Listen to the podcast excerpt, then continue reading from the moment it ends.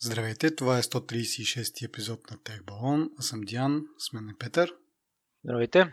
Искаме да благодариме на нашите патреони, с чиято финансова подкрепа усъвършенстваме подкаста или поне техническата му част. Тази седмица новото е, че можете не само да прочетете, а и да видите вече как се отблагодаряваме за, за подкрепата. Така че приканвам всички наши слушатели да използват линка от описанието на епизода или да го намерят в нашия сайт и да посетят страницата ни в Patreon, защото много се гордеем с наградите и искаме да се изфукаме общо взето. Така че, да, порадвайте им се малко. А, и така, иначе нещата, които сме подготвили за тази седмица, първото от тях е много интересно. А, един а, твит от а, Samsung, вече изтрит всъщност, но който подканва потребителите на Samsung телевизори да не забравят да си проверяват а, телевизора за malware, което ми беше м- така много интересно и странно а, по няколко причини. Така, първата причина е, че някакси не мога да а, как да кажа, не мога да разбера как по принцип си заразяваш телевизора, защото ако си на компютър, цъкаш нали, някакви сайтове и така нататък, не, или пък получаваш някакъв имейл с а, вирус, а, но на телевизора тези действия обзето ги няма и ми е много интересно как, не знам, пристига този вирус, че ти да сканираш за него евентуално.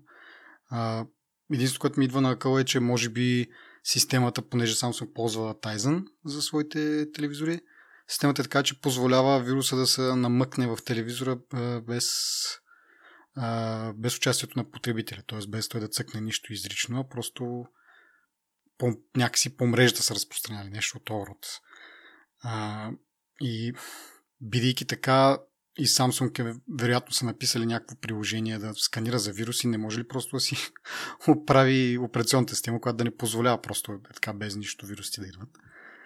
А, така де, доста забавно и някакси а, връща малко към нашите разговори за умните телевизори. Ето това си купих тъп телевизор. Да. Ама, те развижте, някои казват, нали, ми просто изключи си телевизор от а, интернет и няма да се зарази, което нали, подкрепя и моята теза за това да ползваш при някакво външно умно устройство, като Apple ти ви. Ама в понякога нали, през, нали, трябва ти интернет, за да си апгрейднеш фърмуера. Понякога в тези апгрейди на фърмуера има някакви важни неща, които може би би искал да получиш, а не е изкуствено да си правиш телевизора тъп. Нали. А, най-малкото заради това, ади, ако да кажем не искаш да му ползваш смарт функциите, но ти просто няма, нали, хората нямат общо взето избор какво да направят, т.е. те само в смарт телевизор вече се продават. Но най-малкото, като искаш да си обгледнеш фърмуера, защото примерно нещо там не ти е както трябва, а и са обещали, че ще го правят, ти един вид рискуваш да си заразиш компютъра, защото явно, а т.е. не компютъра, телевизор, явно вирусите идват и без да, да ги каниш, така да се каже. Дали се появява на телевизора, докато гледаш филма, так?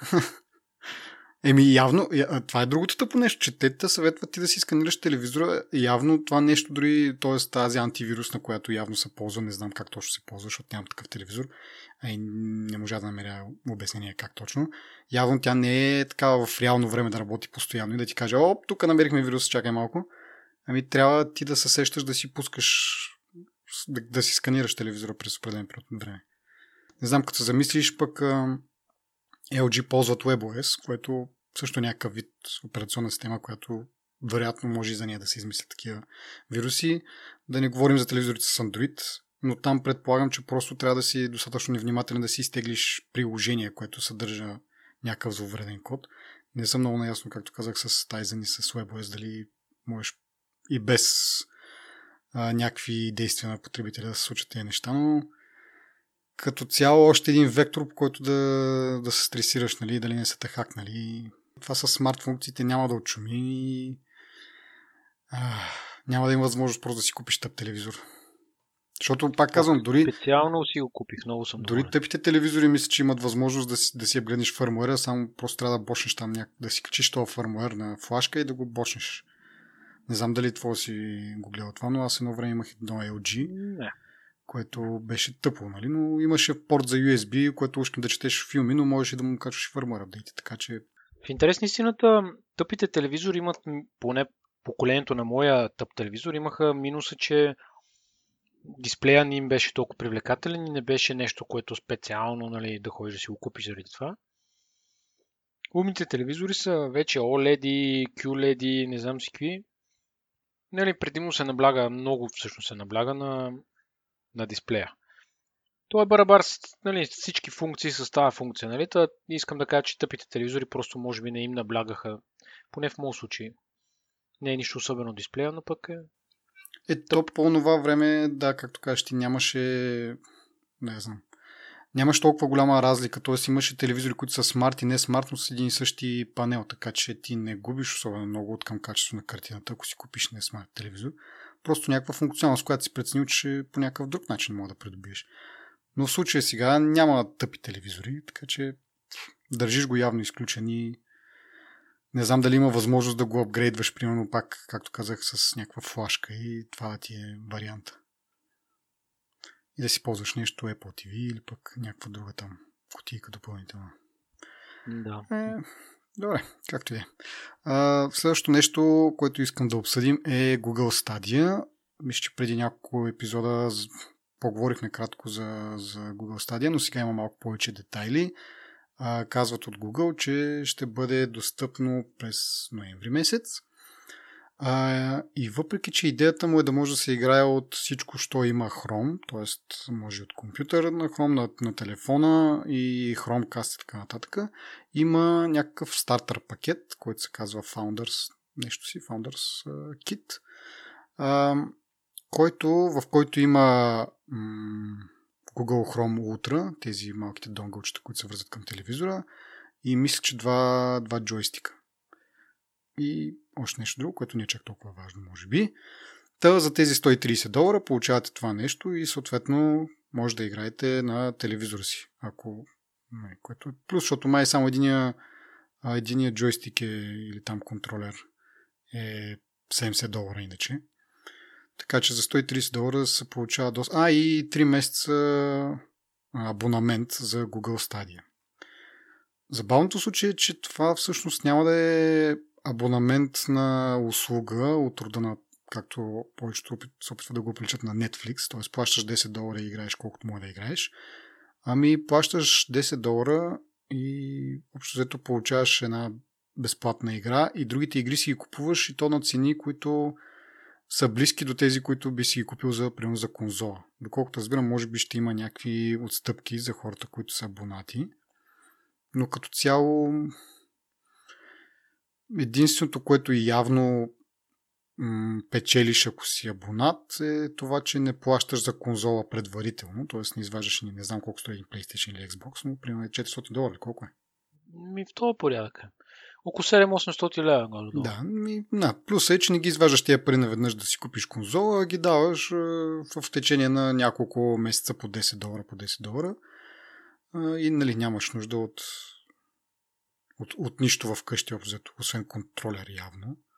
Той, който трябва да си купиш така иначе, значи да. Е, с всяка измината минута всъщност това става все по-малко привлекателно, защото трябва да си купиш контролер, евентуално ако искаш да го играеш на телевизор, трябва да имаш Chromecast вече или да си купиш този стартер пакет, пък може да го играеш на компютър, нали? През браузъра, което ти спестява някакви пари, но като цяло не разбирам защо ги плащаш тези десет долара. Мисля, те казват, че в някакъв момент след време ще има някакъв каталог от игри, които могат да се играят с, нали, само срещу тези десет долара, но първоначалната предложение, първоначалното предложение някакси хм, доста така. Не знам ти какво мислиш като по-така отявлен геймер от, тук, от нашия дует. Ох, не ми закача етикети. Хората си помислят, че съм голям геймер. Еми, поне имаш конзола, нали? Е, имам и гледам Netflix на мен. Но съм я взел за правил... заради правилните причини, не заради те, които ти беше си за PlayStation три. Да. Така че, нали, една идея е добре. Съгласен съм. Еволю... Еволюцията при тебе върви в, така, в правилен път. Да, какво мисля? Може би с последния въпрос, тези десет долара, то като ще, то, а, ще е някаква, като то си е абонаментна услуга, нали? Въпрос е какво ти дава тия десет долара наистина, защото на PlayStation тези десет долара, не, в смисъл Там нямаш, а, можеш да си купиш една игра и може да си я играеш офлайн. Ако искаш да играеш онлайн, имаш абонамент на някаква такса. Може да е в този смисъл. Аз също се поразрових и не можа да намеря някакво обяснение на, тази, на тези десет долара. Но какво мисля? А, това, че е гъвкаво, че може да го играеш на Chrome, е много добре. Списъка с игрите, които са пуснали, също не е лош. За сега кратичък списък, нали? Но така сравнително популярни игри, които м- може и да те запалят, може и да не те запалят. Mm-hmm. Но не знам. Аз по принцип подхождам с а, съмнение към всяка една нова конзола, която излезе. Ние сме говорили за нови конзоли, които в момента ги няма. Mm. Или дори да ги имате. Нито се говори за тях, нищо не се случва с тях. Така че от, от тази гледна точка всички конкуренти на PlayStation и на Xbox ще, навли... ще пробият трудно, защото заради фенството и заради хората, които играят игри на любимата си конзола, нали? Много е, не, не е много голям шанса да си, ти да играеш FIFA на PlayStation-а с пи ес Plus и такова и да минеш, нали, за, дори само за пробата на, на нещо като Stadia или като имаш някакъв бокс там, къв беше, дето бяха пуснали на една малка компания преди няколко години. Идеята е, Cube беше онова някакъв, не бокс. Mm-hmm. Та, идеята е, че според мен за да пробие това трябва да имаш договори с много големи производители на игри. Като гледам, има такива студия в списъка им. Не е съвсем, съвсем посно. И с времето, ако се добавят нови заглавия, и цената стои прилична, и геймплея е добър, и графиката е добра, и така нататък, което за сто и трийсет долара... Хм. Еми да, ама пак казвам, тези сто и трийсет долара са, ако нямаш... Ако вече нямаш Chromecast, примерно, или пък не, и не искаш да играеш на компютъра. Ако си имаш Chromecast на телевизора, просто трябва да си купиш джойстик, макар че, пак казвам, той е седемдесет долара, така че тя половината цена. Само заради джойстиците си заслужава, може би, да вземеш това стартер кит. Но сега си мисля, че може би идеята им е първоначално, м- не, тоест, първоначално цената не е толкова висока, колко да си купиш истинска конзола. И с течение на времето, докато стигнеш парите на истинската конзола, т.е. сто и трийсет долара, плюс още по десет долара, десет долара, докато станат общо четиристотин, което, нали, както казахме, цената на PlayStation, а, до този момент вече може би ще имат някакви а, м- заглавия, които могат да се играят без да си ги купуваш. Защото те казват, че те самите ще разработват някакви заглавия. Може би това им е идеята, след като пуснат а, услугата, след това да си малко по малко да пускат и техни си игри. Колко ще бъдат сега добрите игри, не е много ясно. Но може би като за десет долара на месец. Нещо труда на, на Apple, на а, там, Apple Arcade. Вече ако искаш някакви по-сериозни игри, си плаща за тях, както би си платил за, за тях, на, ако си ползвател на PlayStation или на Xbox.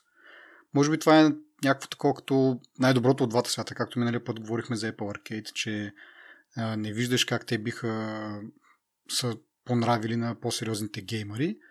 Тук вариантът е, ако не си сериозен геймър, да си плащаш десет долара на месец и да играеш само те игри, които ти дават, които, както казвам, може би няма да са топ of the топ. Вече, ако искаш нещо по-сериозно, плащаш си. Обзето няма особена разлика. Не знам PlayStation и Xbox как ще реагират на това, дали пък... Според мен няма изобщо да им, да им мръдне на тях. Значи, гейм конзолите са, за мен е същото като мобилните операционни системи.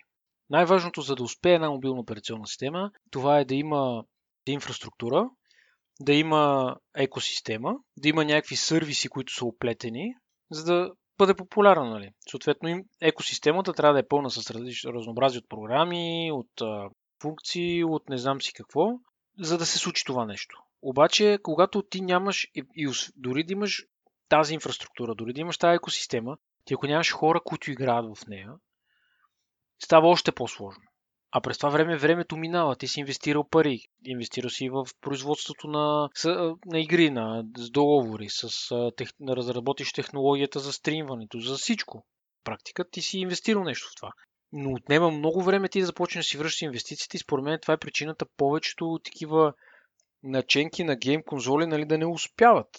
Простата причина, че аз ако искам да играя мрежа Uh, игра в мултиплеер, айде, нали, така да го кажа, с тебе, аз искам да го играем на PlayStation, нали? В смисъл, ти имаш PlayStation и аз имам PlayStation.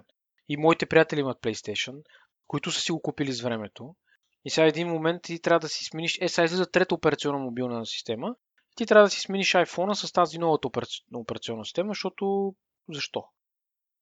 Аз така го виждам. Те трябва да са наистина, наистина, наистина някакви юзери, които искат да играят известни заглавия игри, като примерно Wolfenstein, защото го видях в списъка, но не могат да си позволят да играят, да си го купят, примерно. И ще си, примерно, биха си платили една такава услуга, за да има достъп от една такава игра. Която за мен е под въпрос как ще изглежда, какъв, какъв на, нали, как ще изглежда от гледна точка на, на детайли, на перформанс, ще бъде ли красива за окото, защото днешните геймери си имат изискване, нали? Вече сме стигнали до четири К и до не знам си какъв, какво съдържание и какъв звук и така нататък. И това са все неща, които са, са дадено за днешно време. Все едно да си пуснеш да гледаш филм четиристотин и двадесет пи. Няма как да стане това. Той е четиристотин и шейсет. Идеята ми е такава, че е много сложно. Примерно, ти можеш да го купиш това на твоите деца. Защото те са малки, нали, ще си намерят някаква игра там да скачат, нещо да правят, нали, така, така, така. Ще играят, може би, известно време, може би продължително време да играят на, на тази конзола. Не, не знам дали това се класифицира като конзола, но да речем на тази конзола. Но те ще отият, тръгнат на училище и ще отият на гости на някой и ще кажа, ти покана моя PlayStation, какво става? Е, ти имаш и PlayStation, нямам PlayStation, аз имам еди какво си. Това, което казах и предния път. Да, но ако те насочат сега усилите си точно популяризиране на този тип гейминг точно сред младите, ти може би си прав, че тези, които вече са геймари, няма да обърнат много внимание, защото екосистемата, нали? Ти имаш кръг от приятели, които всичките имат PlayStation, сега няма всички те си фърлите PlayStation, те да почнете играете нещо друго. Но те първа подрастващите геймери, така да кажа, които нямат все още, това ще им е първата конзола, може да насочат усилията си там и, нали, моите деца, като тият на училище, да срещнат други деца, които също имат същата конзола. Еми, както ти казвам, това ще отнеме много време за да стане. И много ресурси. И Google трябва много, много, много време да натискат на това нещо, за да се получи това нещо. Защото младите геймери, примерно, гледат YouTube. И там гледат своите идоли, които са им, те са като инфлуенсъри са им за игри, примерно. Аз също следа няколко гейм, гейми канала. Ти, и примерно, човека казва, събота и неделя ние играем с нашите зрители, примерно. Ама той играе на PlayStation, разбираш ли? Mm-hmm. Просто се търси това, което е масовото и това, което е лъскаво. Аз знаеш, аз как си го представям. Представи следното нещо. Има два отбора, футболни отбора, и феновете са му разделени. Половината са тука, половината са тука. Появява се трети футболен отбор и кой от двата фен клуба ще излезе от него, за да идва в третия клуб. Нали? Случва се това нещо, но на много, много, много, много малки, в много малки мащаби, които не са печеливши за новите. Google са е друга история, защото Google са много богата компания. Те правят хиляди неща, имат какво ли не.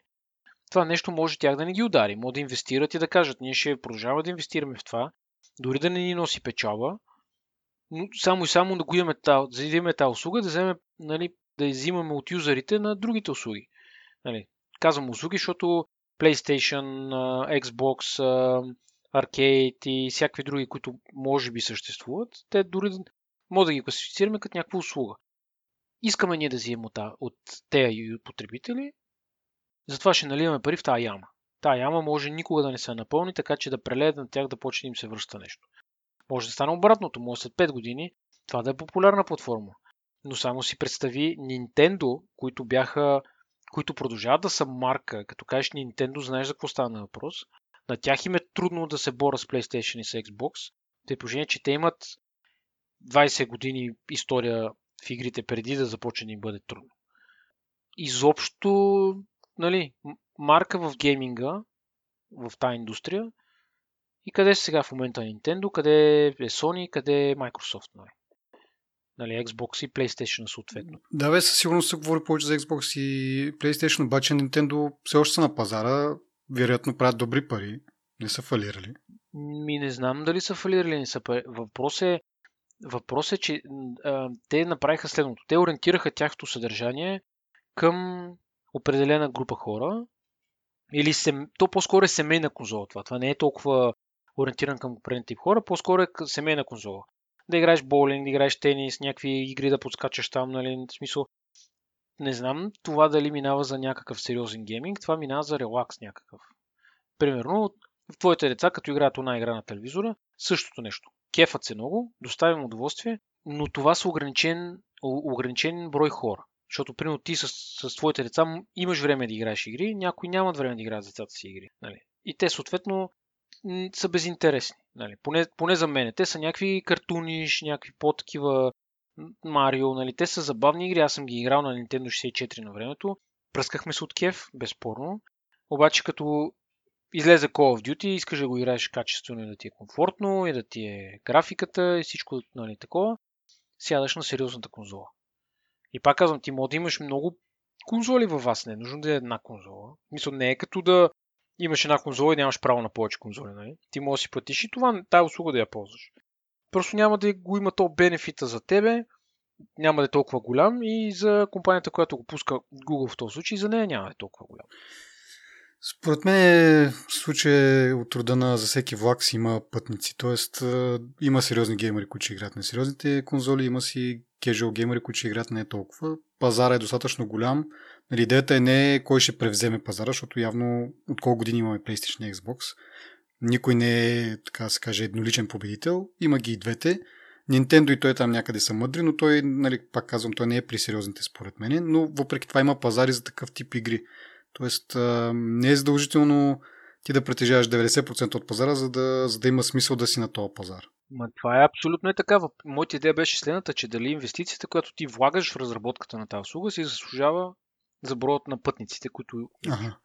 Еми да, ще, ще видим и нещо друго, което ти каза за четири К и така нататък. Има вече някакви изисквания, някакви очаквания. Това също е най-голямото нещо, което не е много ясно дали ще се случи при Google, защото не, всичко това нещо, което ти го играеш, то се стримва и зависи много от а, скоростта ти на интернет. Сега ние в България не мога да се оплачим от бавни скорости, но то не е само до, до, до грубата скорост, става въпроси за забавене, за лак и така нататък, така че предстои да видим дали м- това ще работи както трябва.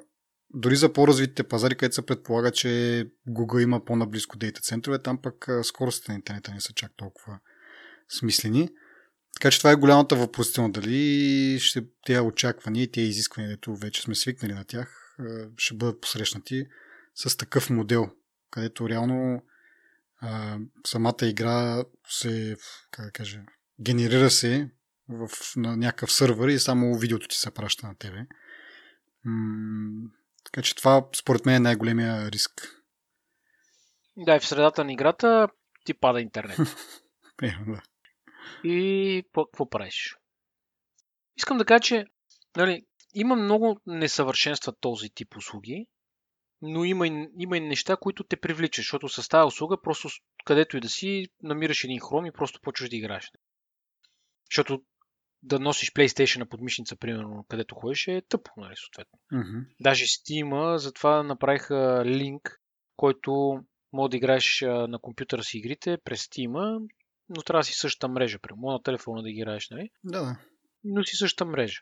И си, нали, идеята е, нали, да имаш достъп до игрите си, да, но експириенса не е толкова хубав, така да го кажа. Докато тук плюс е, че където и да отидеш, който и хром, нали, ако има достатъчно рам компютъра да тръгне хром, може да играеш някаква игра, което е голям плюс. Mm. И съответно, нали. Но все пак, пак казвам, това е много, много, много за, нали, за тясна група хора. Ти би ли пробвал с а, децата? Ми, сега зависи от игрите. Аз като и гледам тези заглавия, почти нищо не ми говорят, а, така че по-скоро не. Поне за сега. По-скоро бих ползвал Apple, по, пробвал Apple Arcade, както сме говорили много пъти. Но това специално, да. а, не знам, пак казвам, трябва да, трябва да се види как ще се случат тези неща с точно с интернета, дали би било подходящо. Тъпото е, че ти не мога да пробваш без да инвестираш някаква сума пари. Тоест най-малкото един джойстик трябва да имаш. Не знам дали ако играеш на компютър, дали примерно клавиатурата, мишката ще са достатъчни да играеш тези игри. Ма виж Apple как решиха проблема? Apple, Apple не са го решили много, защото пак трябва да имаш тяхно устройство. Сега, докато всеки има, примерно да кажем, али не всеки ден, но много хора имат iPhone и могат да го тестват, това според мен е тая услуга не да играеш на телефона. Както и ти си казал много пъти, то на телефона игричките са докато чакаш асансьора или нещо от този род. Аз друго иска да кажа, че те казват, че нашата услуга поддържа DualShock контролера на PlayStation и контролера на Xbox. Окей, okay, имат и все пак трябва да имаш тяхно устройство. Ти не мога да играеш само с джойстика. Трябва да имаш... Еми, да, да, да, ама вече има много хора, които вече имат тяхно устройство. Разбираш, имат и PlayStation. Така че опитването, което казваш ти, че трябва, нали, за много хора няма да е толкова сложно. Докато на Google всеки сега трябва да си купи седемдесет долара да даде за контролер. Всеки, всеки. Mm. Е, да.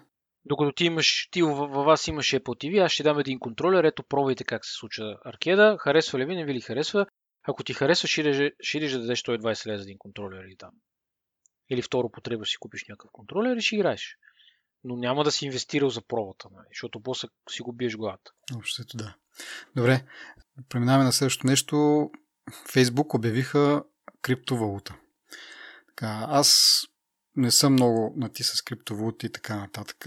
Интересното в случая е, как да кажа, по две направления. От една страна, Facebook, имайки два милиарда потребителя, е ме, така, доста предразположен към успех с това нещо и го виждам как това би било полезно за много хора, като сме обсъждали такива финансови финтех компании като Revolut, Fire и така нататък, че това е един вид, нов вид услуга, която пак да кажа, заради мащаба на Фейсбук би била, би била много яко нещо, ако се случи. Тоест, представи си, плащане и така нататък стават супер лесно. Ти имаш Фейсбук акаунт през Фейсбука, там някаква функционалност, имаш портфейл, зареждаш го и плащаш навсякъде. От друга страна, нали, Фейсбук. Знаем за какво стана въпрос. И не знам как нали, са решили да го... Те всъщност... Измислили са го, трябва да правят нещо, за да правят повече пари, обаче не знам кой ще им се върже. Даже те го обявиха преди няколко дена, мисля, че преди вчера или... Да, преди два дена всъщност и на следващия ден вече имаше новини за това как Американския сенат ги привиква тях и всичките им партньори в тая услуга, за да ги разпитва за, за, за нея. И, и... Доста бързи реакции говори за това, че наистина хората са... много настръхнали от всичко, каквото и да е Фейсбук да прави. А, и, и може би няма да им се получи, въпреки, нали, пак казвам, ако го погледнем, абстрахирайки се от простиите, които по принцип правят и от това колко могат да навредят с това, като идея да дадат такъв инструмент на два милиарда души, е, ти на практика всеки, всеки твой познат, нали, не е както Revolut, примерно сега, искам да, да пратя на някои пари, ама, примерно имам петнайсет човека от контактите ми, които ползват Revolut. Докато, нали, Facebook, така да се каже, всеки има. И доста по-лесно, доста би било прието и би било направено норма, да кажем, ако не бяха предишните две-три години на, на простоти. Има и друго. Facebook са голямо име. С простоти или без простоти, те си имат милиарди потребители. Потенциала на тази криптовалута да тръгне рязко нагоре е доста голям. Нормално, според мен, някой да им обърне внимание да ги регулира по някакъв начин, защото наистина имат потенциал. Ако аз ти си направим криптовалута, тази криптовалута, докато не стане популярна и известна, никой няма да ни обърне внимание на нас. Даже не знам дали си чул за този случай на тия двамата българи, дето щатите направили някаква криптовалута и бати измамата и някакви да. Хора там измамени. И сега ги търсят, нали? Идеята е, че те докато са били, докато се съберат примерно няколко хиляди души, които да им ползват криптовалутата, те не са били интересни за никой. Докато Фейсбук си е Фейсбук, всяко ти да си говорим. Не знам, се си мисля, че ако не беше Фейсбук там, а някакви други известни компании, нямаше толкова бързо да ги привикат за, за един ден общо взето да дават обяснения какво ще правят и какви са им плановете. Uh, има си отражение това и така, ми да, ще видим какво ще стане в крайна сметка, пак, пак да кажа, не, не сме някакви експерти, uh, аз виждам някакъв потенциал, но с, то, с тази репутация не знам дали няма да ги съсикат много-много отрано. Ма тази репутация всъщност къде е, е видима според тебе? Ако толкова беше проблем репутацията, според мен много хора щяха много-много им пред хиляди хора, милиони хора биха се отказали от тази услуга. Ти чува ли си Фейсбук да има загуби и някакви на сериозни да, загуби? Да, да, и, и това е така. Това е така. Просто хората страшно много неглижират по цял ден. Пътуваш в метрото всеки ден за работа, просто погледни всеки скрол в Фейсбук. Така че за мен това не е никакъв проблем, че имат лоша репутация. Просто хората ще започнат да си ги... да си, да си купуват от тази криптовалута и така. Това, това е моето очакване. Според мен това е и притеснението, основното притеснение на Сената. И пред, пред, предвид, че те бяха този Зукърбърг ходи там да го разпитват като ученичка. Съвсем естествено, нали, да си помислиш, че някой не прави. Може би нямат добри такива м- намерения. И аз би ги извикал на, така да ги попрепитам. Добре, ами да продължим нататък с някои неща, които всъщност са продължения от, от предишни пъти. Говорихме, говорейки си за опазване на лични данни и така нататък. А, случая, в който отново приложения на, на Facebook и на Google се възползват от а, възможността да разпространяват приложения извън App Store. Бяха направили такива приложения, които да мониторират какво правят потребителите и да вадят заключения какви да бъдат следващите им стъпки, за да си увеличат енгейджмента, така да се каже. Apple ги наказа много бързо, с, много бързо след като научи за това от а, други места. Де. А, спрям там сертификатите, спрям приложенията. Сега вече поема следващата стъпка. Говорихме и преди, преди това какво може да направи, защото тези неща, тези приложения са вътрешни, те не се разпространяват чрез App Store. Как мога да ги мониторира за някакви такива подобни м- ситуации. Сега вече част от а, условията, на които се съгласяват девелоперите, когато имат а, акаунт в Apple системата, да предоставят приложения на Apple, ако бъдат поискани, и да ги премахват, ако Apple счете, че те не са подходящи. Което така звучи горе-долу окей, но като се замислиш, това зависи, т.е. ти пак нямаш някакъв механизъм, по който да проверяваш, т.е. Apple няма механизъм, по който да проверява тези приложения. И всичко зависи от това Apple да се сети да поиска от някой а, дайно приложение да го, да го провери и да му каже, ми махни го това приложение. А, но какви са методите, по които ще проверява всичко това нещо? Тоест, примерно, представи си, Apple ми казва, ми твоето приложение не е окей, махни го. Тоест, ист... откъде да го махна? Аз го имам на някакъв вътрешен портал, на който съм казал моите служители, да кажем, в кавички, да го изтеглят и да го използват. Apple как ще проследи дали аз съм го махнал и дали продължава това нещо да, да се разпространява? Първото, което е... То се хоства при тях? Не, хоства се... Ти с този, с приложенията, които са подписани с този сертификат, ти може да ги... И, и, и, и имаш този профил инсталиран. Също както е с бетата, нали? Си инсталираме едни профили, които ни позволяват да си инсталираме бета о ес-а. Но това е на подобен принцип. Инсталираш един сертификат и вече може да един вид да сайдлоудваш приложения, с които са подписани с този сертификат. И като си служител на дадена компания или пък като си плат, са ти платили да участваш в някакво проучване, те ти казват, ето инсталирай първо този сертификат, след това отиди на този линк, който не е в App Store, който е някакъв линк просто, и инсталирай това приложение. Извън погледа на Apple. Apple няма как да го контролира това нещо. И да ми кажат, нали, махни го това приложение. Отделно, първоначално Apple да съдейства и да каже, я ни дай това приложение да го проверим какво прави точно. Нали, откъде ще знае за това приложение, че съществува и какво точно прави. Нали, разчита пак на някой да го репортне по някакъв начин. Дали ще от някаква медия или някой буден гражданин, така в кавички пак да кажа. Нали, като, като идея и като замисъл окей, ама като изпълнение как точно се случва, аз не виждам особен практически начин някакъв. Интересно. Аз ако трябва съм честен, малко съм незапознат заради точно за тази им политика, конкретно за Enterprise сертификатите, които са. Еми, предстои да видим кой, дали ще се разчуе, дали са инфорснали по някакъв начин някакви правила, но да.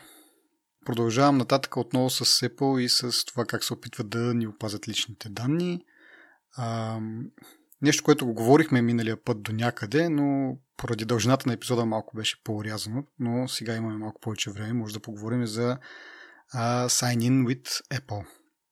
Основното, за което ми се иска да говорим, е за това, че ам, много разработчици се притесняват от това, че Apple налага използването на, на тази нова опция, така да се каже. Какво имам предвид? Ако даден разработчик е, предоставя възможността на своите потребители да се логват, не да си правят акаунт, а да се логнат с акаунта си от Facebook или от Google, той е задължен тук нататък да предоставя възможност и, и да има Sign in with, with Apple. И това е, е задължително. Съответно, много разработчици мрънкат за това нещо. И мен въпросът ми е, защо мрънкат? Какъв е минуса на тази система? Имайки предвид, от миналия път говорихме плюсовете за, за потребителите. На практика, дори в най-лошия случай, според мен, това не е по-зле от това да имаш Facebook или Google логин. Тоест на разработчиците нищо не им струва това да го видят, защото то е някаква библиотека, която просто слагаш. В смисъл, той е predefined, ти не пишеш нищо от нулата, а ги имаш тези неща на готово и просто трябва да, да ги използваш. Защо би било проблем на, на дадения програмист да го използва това нещо? Единствената разлика е това, че а, на Apple предложението позволява потребителя да не си даде реалния имейл адрес, а някакъв измислен имейл адрес. И като стигнеш до това умозаключение, може оттам нататък да си направиш много лесно а, сметката, че явно този девелопър, за да е против това нещо да се случва, той има някаква изгода да ти знае истинския имейл адрес. Еми да, точно това е. Защото като използваш дъми адрес, те не могат да те спамат. Не, те могат да те спамат, но могат да го дизебълнеш адреса. Те могат да нямат лична информация, по-трудно те проследят, защото разликата от логин с Facebook е просто знаят кой е човека и като отиде във Facebook и ти намира някаква информация. Mm-hmm. Да, точно. И, и от друга страна, е анонимен. От друга страна, а, с, а, или, използвайки системата на Apple, Apple, говорихме преди време, имат а, такава система за засичане на, из, на робо, робо акаунти, така да се каже. Преди доста епизоди, мисля, че вече говорихме за това как а, самия телефон събира данни за това какви приложения, колко приложения си инсталирал, колко ги отваряш, колко имейла получаваш, нещо. Не помня точно параметрите какви са. И на базата на всичките тези данни, които събира, на базата на някакъв алгоритъм, който е само на телефона, той е, дава едно число. Само едно число. И това число в някакви граници кореспондира с това дали това е, е телефон, който се ползва от реален човек, телефон слэш акаунт, или се ползва от някакъв бот, от някаква ферма, която е примерно да генерира кликове или, или ревюта някъде или нещо от този род. Те по-отдавна има тази система, която е въведена за, за App Store ревютата им така нататък. И използва тази система в същото време и тук. Тоест, когато даден човек се абонира или пък се регистрира там за дадено приложение, разработчика провер...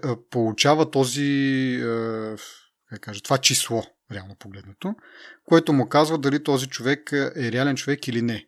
Като той може да реши вече, ако а, числото е прекалено малко, т.е.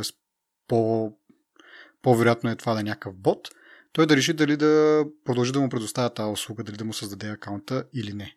Нали, пак да, ако някой не е разбрал, не се пращат никакви лични данни, просто едно число, ето даже тогава, когато говорихме, беше това число криптирано, представи си. Значи, те пращат примерно седемдесет и шест, И, и, и това е. Но дори това нещо е криптирано, за да не може да бъде подслушано от някъде и от някой, който не трябва да го види това нещо. Та, разработчите имат плюсове да ползват тази система, защото доколкото разбираме, доста читава за откриването на, на бот акаунти.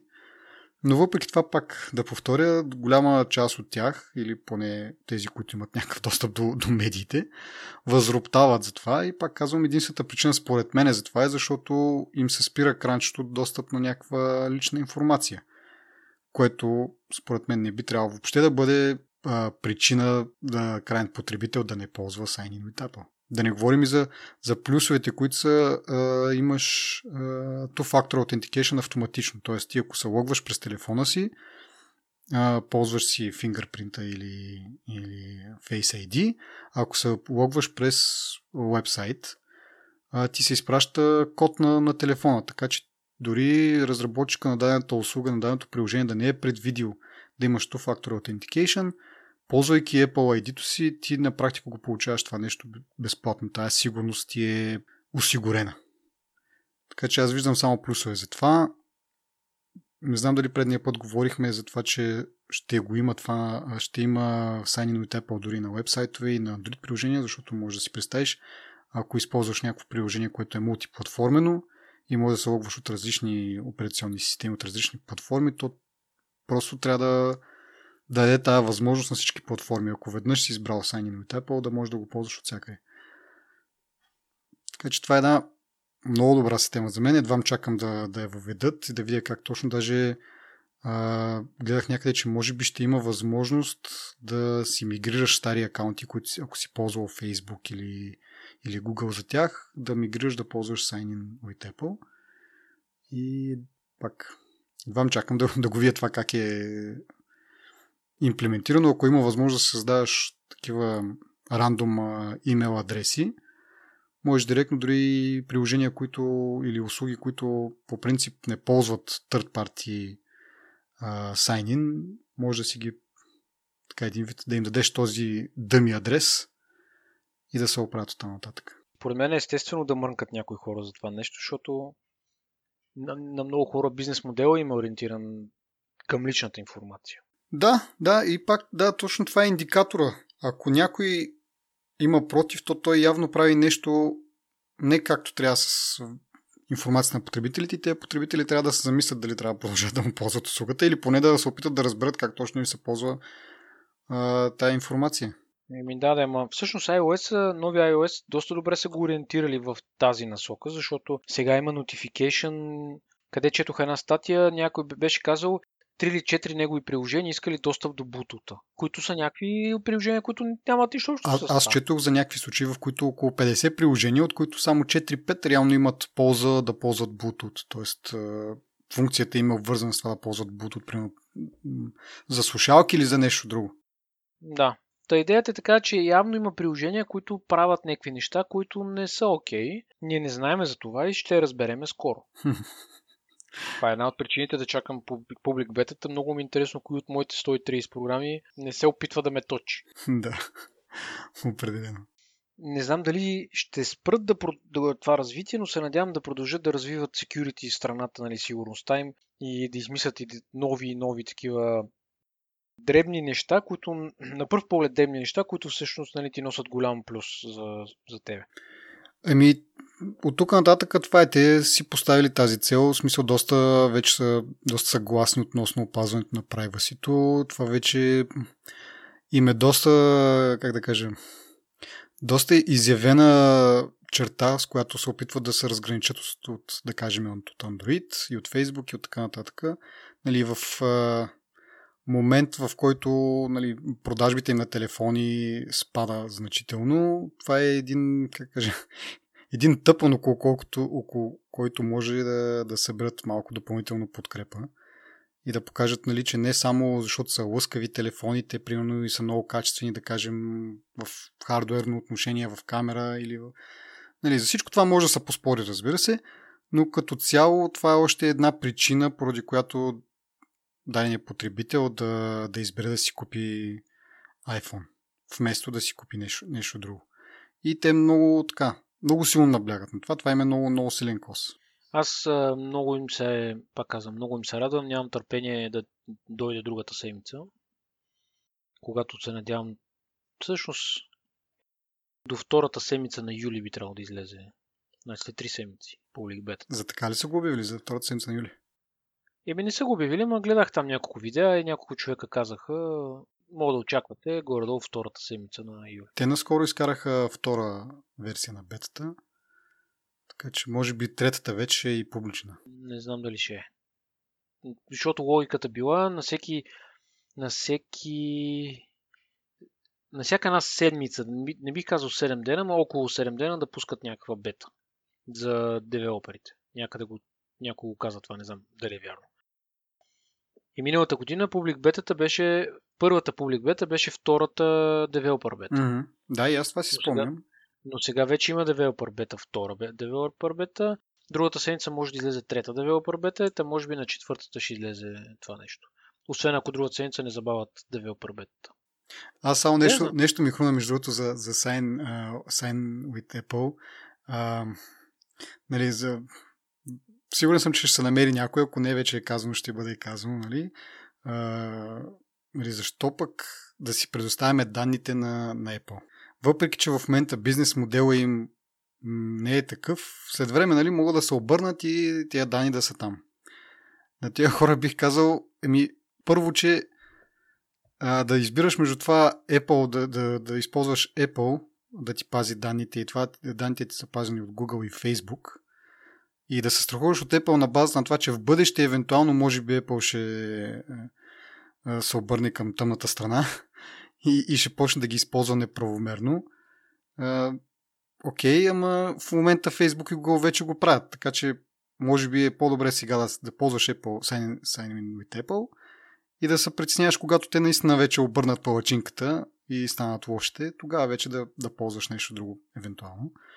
И другото е, наистина ли някой трезво може да мисли, че Apple ще бъде или е по-лош пазител на данните ни от Facebook и Google? В смисъл, така и така вече ползваш Facebook и Google и сега изведнъж а, да ползваш Apple ти се струва малко а, така рисковано. А, така че... Ама не, той има друга страна, бе. Смисъл, за какво ще ги използва Apple тя данни? Да, да, точно. Google, Google и Facebook ги крадат, защото такъв има бизнес модел. Ме Apple за какво са им? Освен да ги продават на някои за хард дискове, което... Теорията е, че след време Apple може да, се, да, да стане нещо, нали? Както сега и падат продажбите с iPhone-ите и изведнъж ще станат и те рекламна агенция. Нали? Това, това е теорията. Но която пак казвам, нали...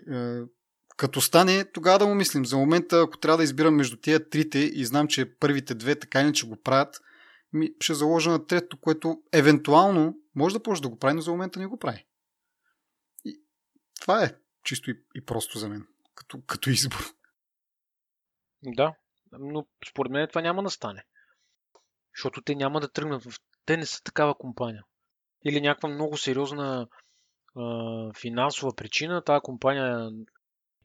да тръгне надолу, както беше Microsoft, нали, не можа да, не можа да им тръгне с мобилната платформа, не можа да им тръгне с някакви други неща, които правиха.